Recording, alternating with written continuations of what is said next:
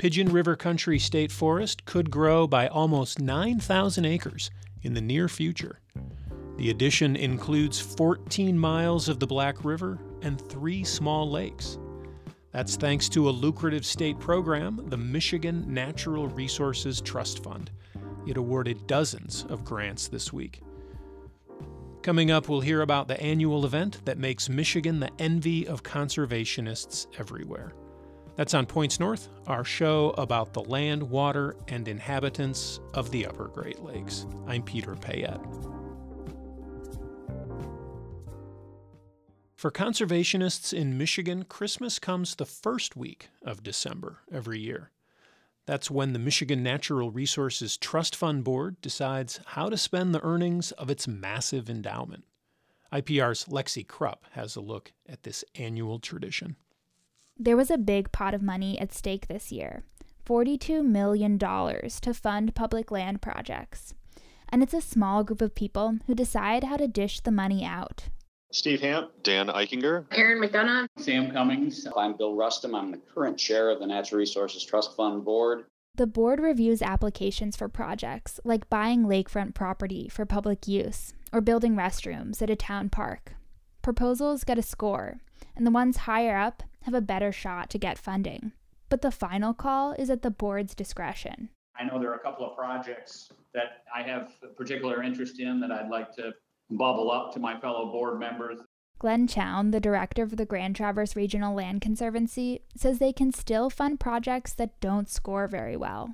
The ranking system is sort of a guide to try to make sense and you know prioritize. And that gets them about 70% of the way there.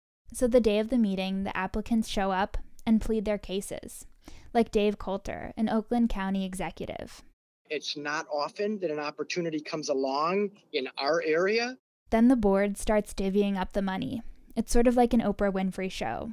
You get $100,000, and you get $100,000, and you get $100,000. Only it's without any of the network television glitz. You know, we're going to look at the spreadsheet. The big laundry list they had to go through had more than 100 projects this year. Some are for big ticket items, like buying hundreds of acres along Lake Michigan at an old sand mining property in Muskegon. Others are for smaller projects. That can still be a big deal for the communities applying. Like one on the roster this year is in Whitefish Township, up in the eastern UP. They need to rebuild the road and parking lot at the town beach because right now it's basically covered in a sand dune. That's according to Edson Forrester. He's a township trustee. Right now, there's a lot of sand pits. People get stuck in there. There's only one way traffic, and it's kind of difficult for people to use that lake shore. The board approved $185,000 for the project. And Discovery Pier, just north of Traverse City, needs bathrooms and better access for people with mobility issues. They're slated to get $300,000. And in Cheboygan, there's a popular fishing spot right in the middle of town. Caroline Keeson with the Tip of the Mitt Watershed Council says right now it's this steep bank. It's really only accessible for like the most agile angler. They're also set to get $300,000 to build a boardwalk and fishing platforms. Well, I guess I'm gonna have to go fishing on the river now.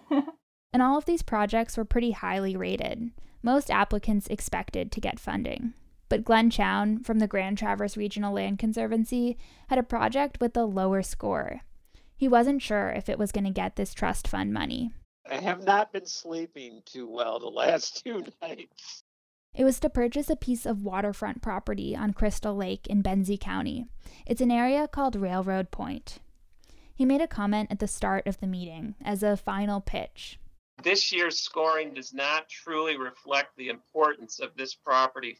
Acquisition of this final high priority conservation parcel would be the capstone, representing the culmination of a grand and bold vision. It worked the project was awarded more than $700,000. He was pretty happy about the decision. We're ringing bells. You want to hear me ring the bell? Tonight we might even have to break out a little champagne. It was one of 76 proposals funded this year. Over the trust fund's more than 40 year history, it's invested over a billion dollars in the state. It's a big reason why Michigan has some of the most public lands east of the Mississippi.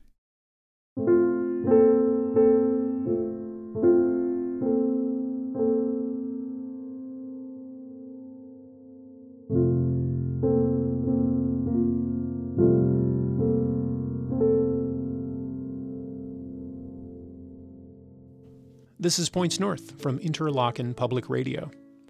The mating season for deer in Michigan is pretty much over. It peaks in November.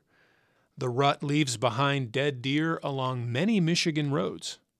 In our field guide today, Cheryl Bartz explains why deer are so prone to jump out in front of your car. Deer don't see the world the way we do. Literally. Our eyes face forward. Theirs are on the sides of their head. That gives deer a really wide field of view. So imagine that, for example, with white-tailed deer, they can see 310 degrees around their head. All right, um, so they're able to pick up on movement almost to their side or back of them. That's Bradley Cohen, professor of wildlife ecology at Tennessee Tech. He says that wide view helps deer detect a predator coming from almost any direction. But there's a trade off. They don't have good depth perception. Predators, on the other hand, have eyes that are close together and face the same way. Each eye sees the same thing from a slightly different angle, which makes depth perception possible. That's essential for catching prey. So, people, for instance, can tell how far away a car is and how fast it's closing. Also, it turns out that headlights are a real problem for deer. Cohen says car headlights emit lots of blue light which deer eyes are very sensitive to. So you have a deer in the headlight, and it's really true. They don't see a car coming to them. Instead, what they see is just a bright light, if not a blinding light. And just imagine that you don't know what's behind that. So what do they do? They stop. What is that? And uh, unfortunately, they have to find out the hard way what it is.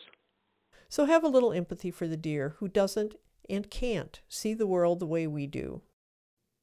If you have a question or unusual observation about life outside in northern Michigan, drop us an email. You can reach us at pointsnorth at interlochen.org.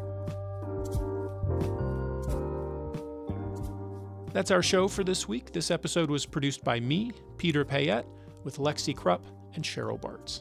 Thanks for listening. Stay safe and have a great weekend.